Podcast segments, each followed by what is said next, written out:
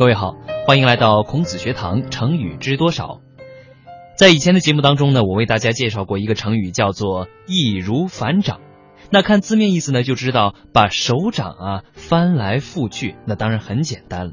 而“易如反掌”呢，就用来形容做一件事情啊，就好像是把自己的手掌翻来覆去一样的方便快捷。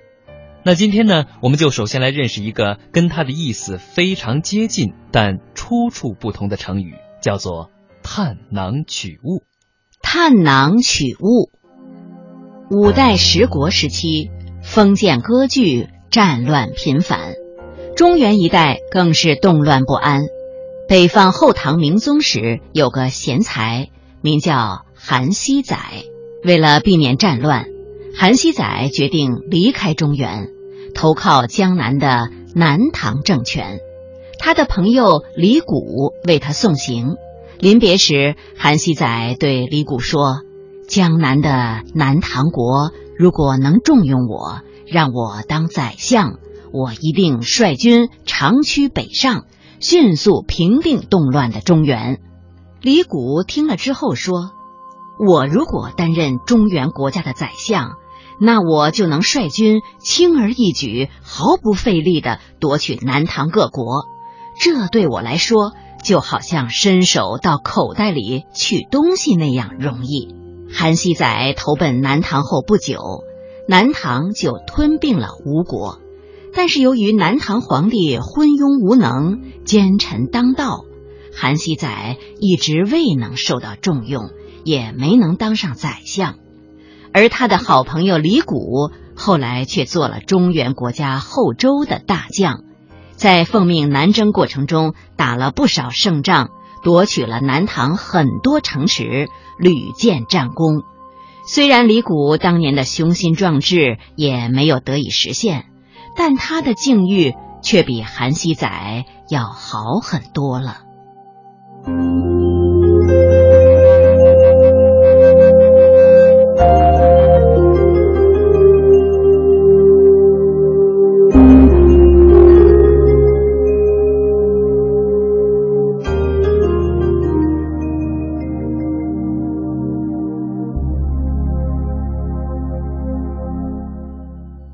探囊取物。就是伸手到口袋里拿东西，用来比喻非常容易办到的事儿。这个成语呢，出自于新五代史南唐世家李煜。中国用武为相，取江南如探囊中物耳。能够说出这样豪情壮志话的人啊，我相信一定是非常自信的。另外呢，在《三国演义》当中也有过探囊取物的出现。翼德于百万军中取上将之首，如探囊取物，可见张翼德的本领之高。春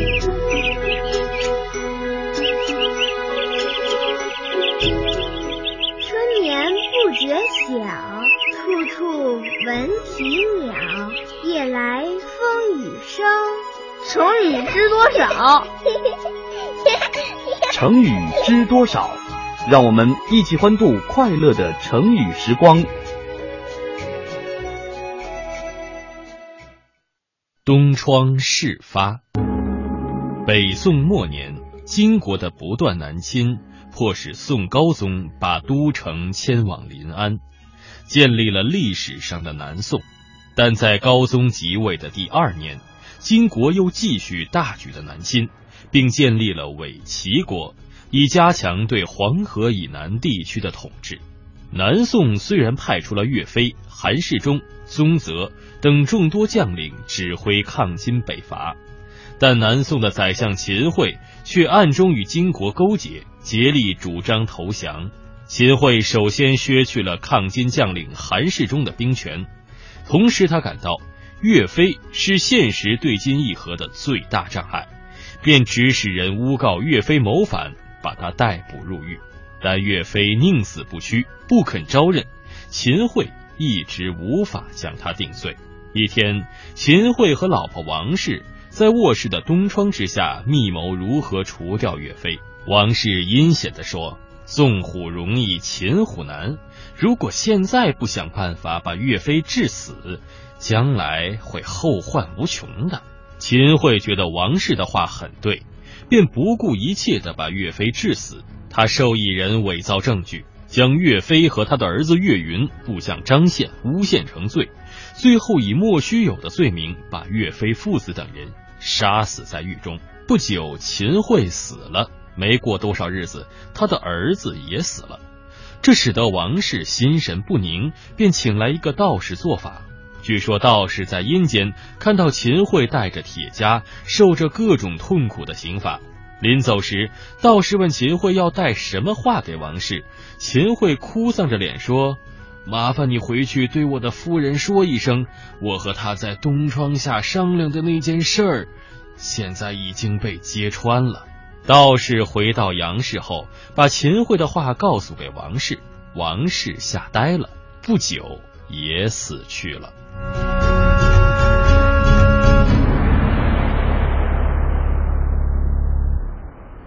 东窗事发这词儿啊，猛一听就觉得不是什么好词儿。东窗事发呢，原指是在东窗下密谋陷害岳飞这件事情败露了，后来呢，用来比喻阴谋的败露，或者说罪案的被揭发，将被惩治等等。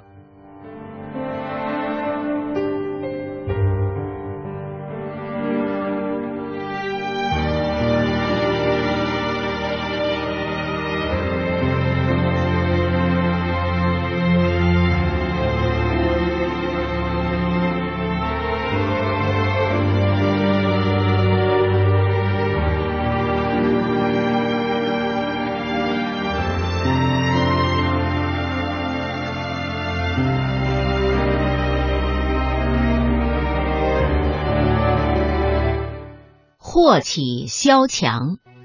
春秋末年，鲁国的政权掌握在孟孙氏、叔孙氏和季孙氏三家大夫之手。颛臾是鲁国的附属国，靠近季孙氏的封地。季孙氏是公族中最有权势的，他担心鲁哀公借助颛臾人的力量夺回权力，于是决定派兵攻打颛臾。孔子的学生冉有和子路当时在季康子手下做事儿，于是就为这件事儿来征求孔子的意见。孔子听了之后，严厉地说：“冉有，这难道不该责备你吗？先是鲁军早就将颛臾的国土封在了鲁国境内，现在为何要攻打他呢？”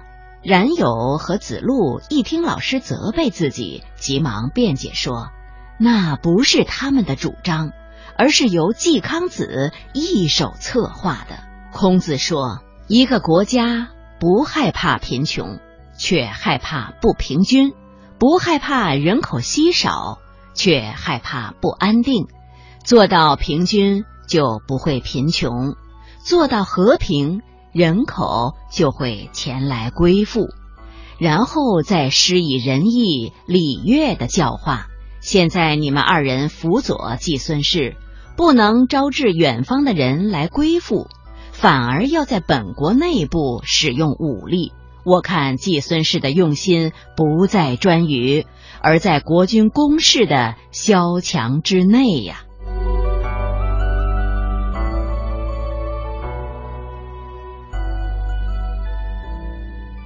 这个成语呢，出自于《论语·季氏》。萧墙呢，是指古代的一种摆在室内的家具屏风。那萧墙之内呢，指的就是鲁国国君的宫内，也就是说鲁国国君鲁哀公。孔子呢认为鲁哀公不会做事季孙的专横跋扈，会伺机呢惩罚季孙氏的。而后人呢根据这个典故，就把内部的祸乱称作为萧墙之祸，或者叫做祸起萧墙，就是用来比喻内部发生了祸乱。春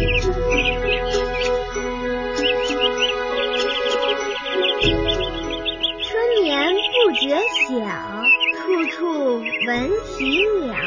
夜来风雨声。成语知多少？成语知多少？让我们一起欢度快乐的成语时光。洗耳恭听。传说上古时代的帝王尧想把地位让给一个叫许由的人。这个许由是个隐士，他不喜欢过问政治，为人清高。许由不但拒绝了尧的请求，而且连夜逃进了箕山，隐居不出。尧帝见状，对许由更加敬重了，不断的派人去请他说，如果坚持不肯接受帝位，则希望能出来当个九州长。不料许由听了这个消息，更加厌恶，立刻跑到山下的河边，用水来洗耳朵。许由的朋友朝父也隐居在这里，这时正好牵着一条小牛来饮水，看见许由在洗耳朵，便问许由原因。许由把尧帝想把地位让给自己的事情告诉了朝父，还说：“我听了这样的话，怎能不赶快洗洗我清白的耳朵呢？”尧父听了，冷笑道。谁叫你在外面招摇，造成名声？现在惹出麻烦来，还洗什么耳朵？别玷污了我那小牛的嘴！说着，牵着小牛，径自走向上游去了。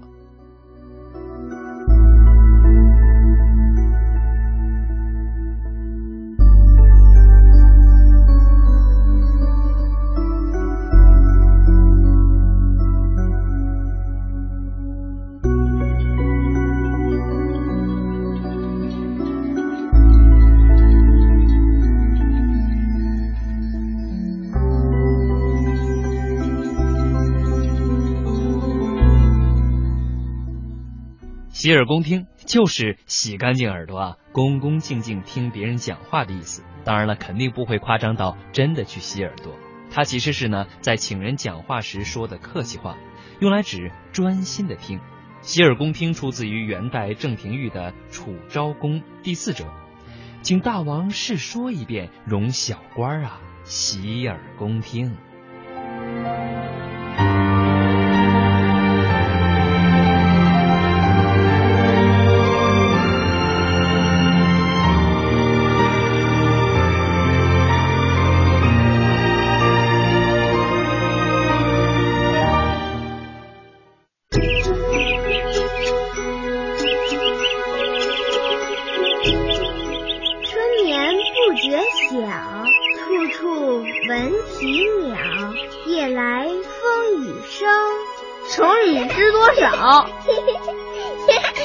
成语知多少？让我们一起欢度快乐的成语时光。忠言逆耳。公元前二百零七年，刘邦率领大军到咸阳之后，进入秦宫探个究竟。他看到宫室非常华丽，金银财宝不计其数，都是他从来没有见到过的。每到一处，许多美丽的宫女都向刘邦跪拜，他越看越感到新奇，兴致也越来越浓。于是刘邦打算就住在宫内享受一番。他的部将樊哙发现刘邦要住在宫中，就问他说：“沛公是想有天下呢，还是只想当一个富家翁呢？”刘邦回答说。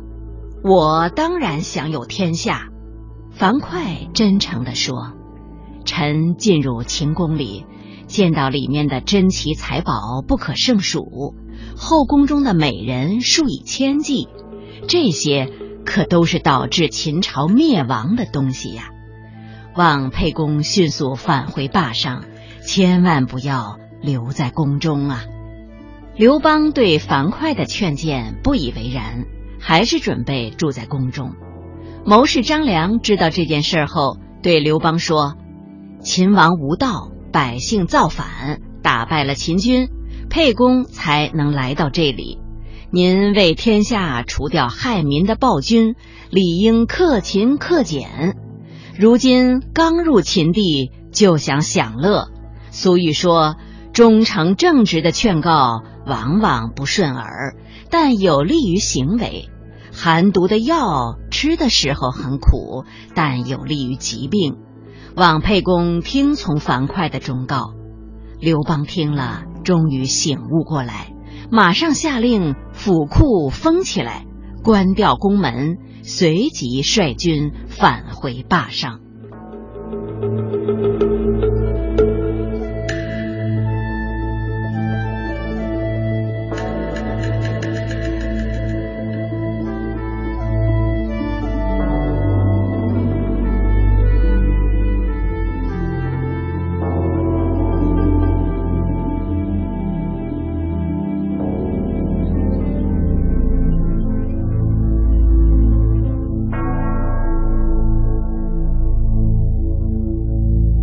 从小呢，我就记住一句话，叫做“忠言逆耳利于行，良药苦口利于病”。那忠言逆耳呢，是说正直的劝告听起来啊，一向是不顺耳的，但是呢，有利于改正自己的缺点和错误。而良药苦口利于病呢，也就是说，越好的药，也许它的味道尝起来越苦，但是它是最有利于你身体的恢复健康的。忠言逆耳呢，出自于《史记·刘侯世家》。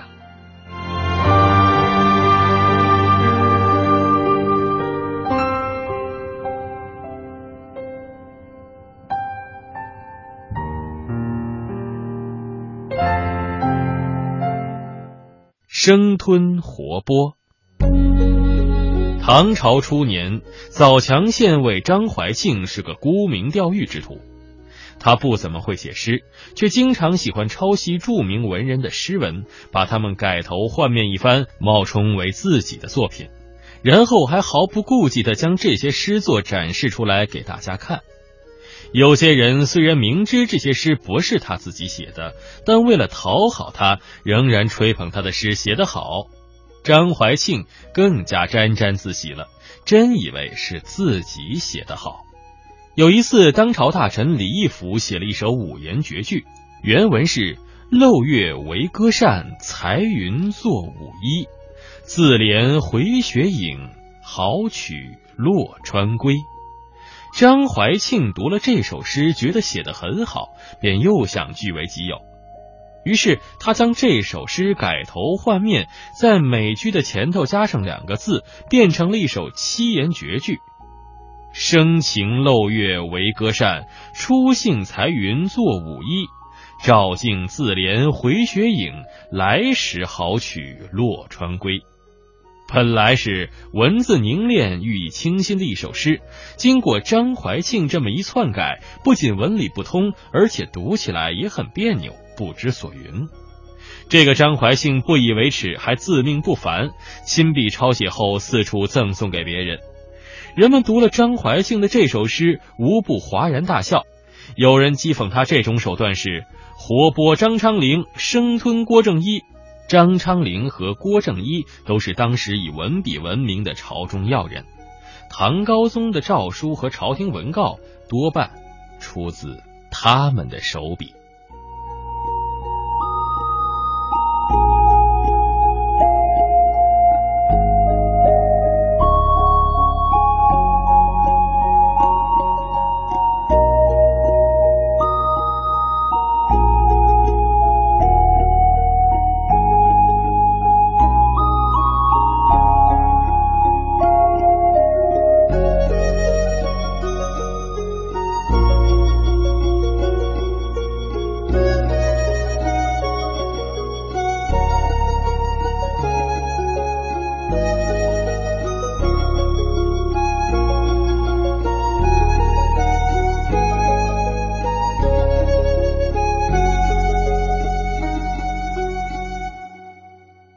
生吞活剥出自于唐代刘肃所写的《大唐新语·谱阙》，有枣强尉张怀庆好偷名士文章，人谓之艳云：“活剥王昌龄，生吞郭正一。”这个故事呢，在唐朝刘肃所作的《大唐新语·协律》当中呢也有记述。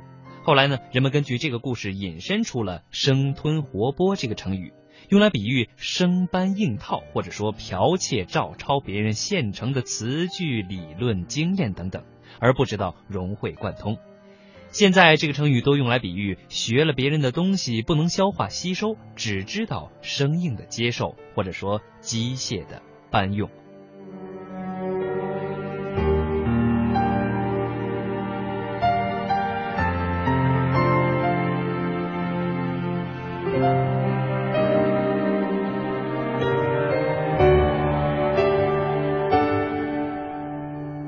好了，今天的孔子学堂成语知多少到这里就要结束了，感谢收听，我们下期再会。